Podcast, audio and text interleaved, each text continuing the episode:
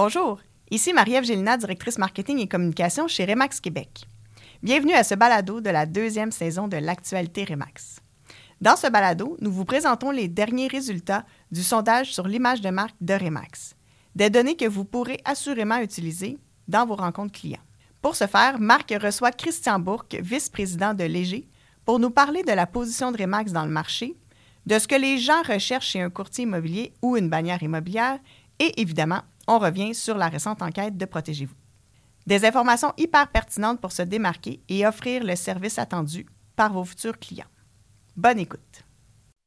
Bonjour à tous. Bienvenue sur le plateau de l'actualité Remax, votre actualité Remax.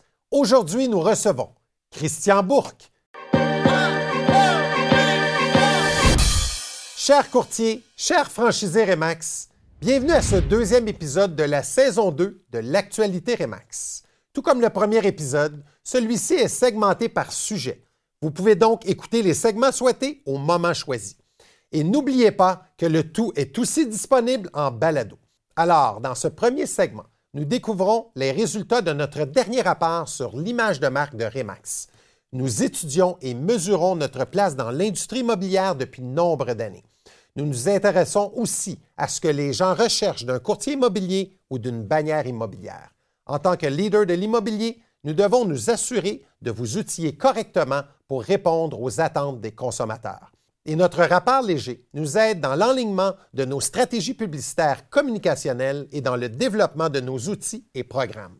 Pour nous en parler, je suis très heureux d'accueillir un habitué de notre plateau, M. Christian Bourque de Léger. Christian, bonjour. Bonjour, Marc. Hey, Christian, merci encore une fois d'avoir accepté notre invitation. On sait que tu as un horaire très, très chargé.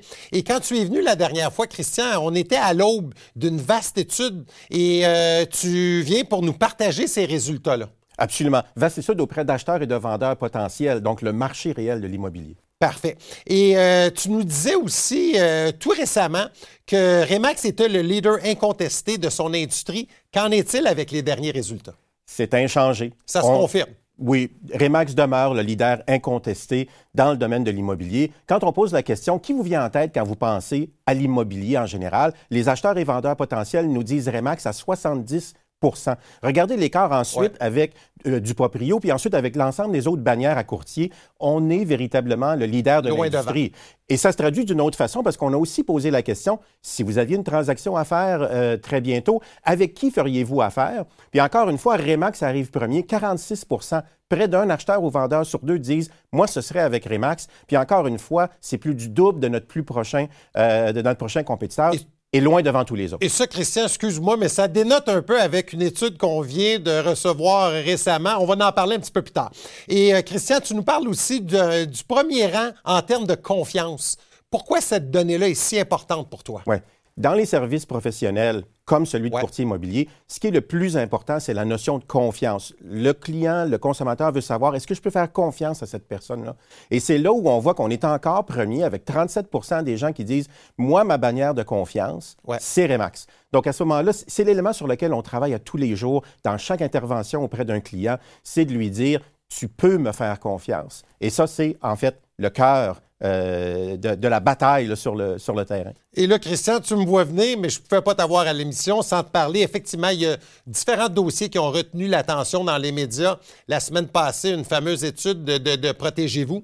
Et euh, peux-tu nous parler un peu, parce que ces études-là, finalement, ça dépend de l'échantillonnage, ça dépend du nombre de personnes, l'orientation des questions. Peux-tu nous parler un peu, parce que quand on regarde ces chiffres-là, on n'a vraiment pas la même impression.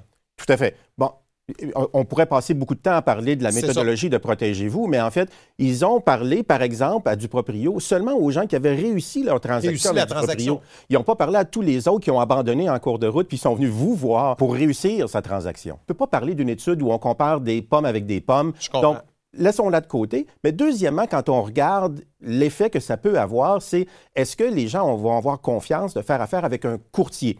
Que ce soit Remax ou les autres. Et ce qu'on s'aperçoit, c'est que 77 des Québécois disent avoir confiance aux courtiers immobiliers en général, ce qui est quand même un résultat intéressant et qui est constant à travers le temps. de 2018 à aujourd'hui, ça ne varie pas ou à peu près pas, c'est des petites variations. Ce niveau de confiance-là n'a pas été ébranlé par aucun des événements récents qui ont pu se passer dans le domaine de l'immobilier. Donc, encore une fois, on devrait se rassurer puis dire, ben cette nouvelle-là va passer. Nous, ce qu'on fait, c'est qu'on travaille sur le terrain comme on le faisait. C'est ça. Et euh, Christian, on sait qu'on a une industrie très compétitive. Alors, euh, plusieurs bannières. Il y a également, tu sais qui, tu viens de les nommer. Oui. Moi, je les nomme très peu. Mais euh, quelle, quelle, analyse on peut faire de tout ça cette année, encore une fois? Bon. Deux variables sont importantes. C'est si vous vouliez vendre ou acheter votre propriété, Ouais. est-ce que vous voudriez le faire avec un courtier? Et ce qui est intéressant, si on regarde au niveau de la vente, ceux qui voudraient vendre une propriété, on était en 2018 à 54 qui disaient, moi, je veux travailler avec un courtier. On est aujourd'hui à 61 OK. Donc, au cours des Ça années, et surtout durant la pandémie, cette perception-là s'est améliorée.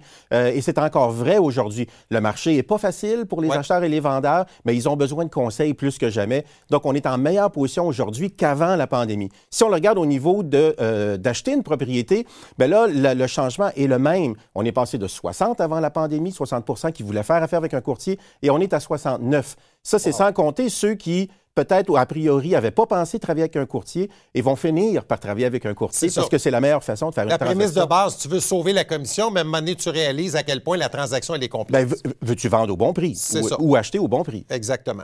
Ben Christian, merci beaucoup. Merci infiniment encore une fois de ton passage à l'émission. Ça m'a Et fait on te plaisir. souhaite des joyeuses fêtes. Toi aussi, Marc, merci.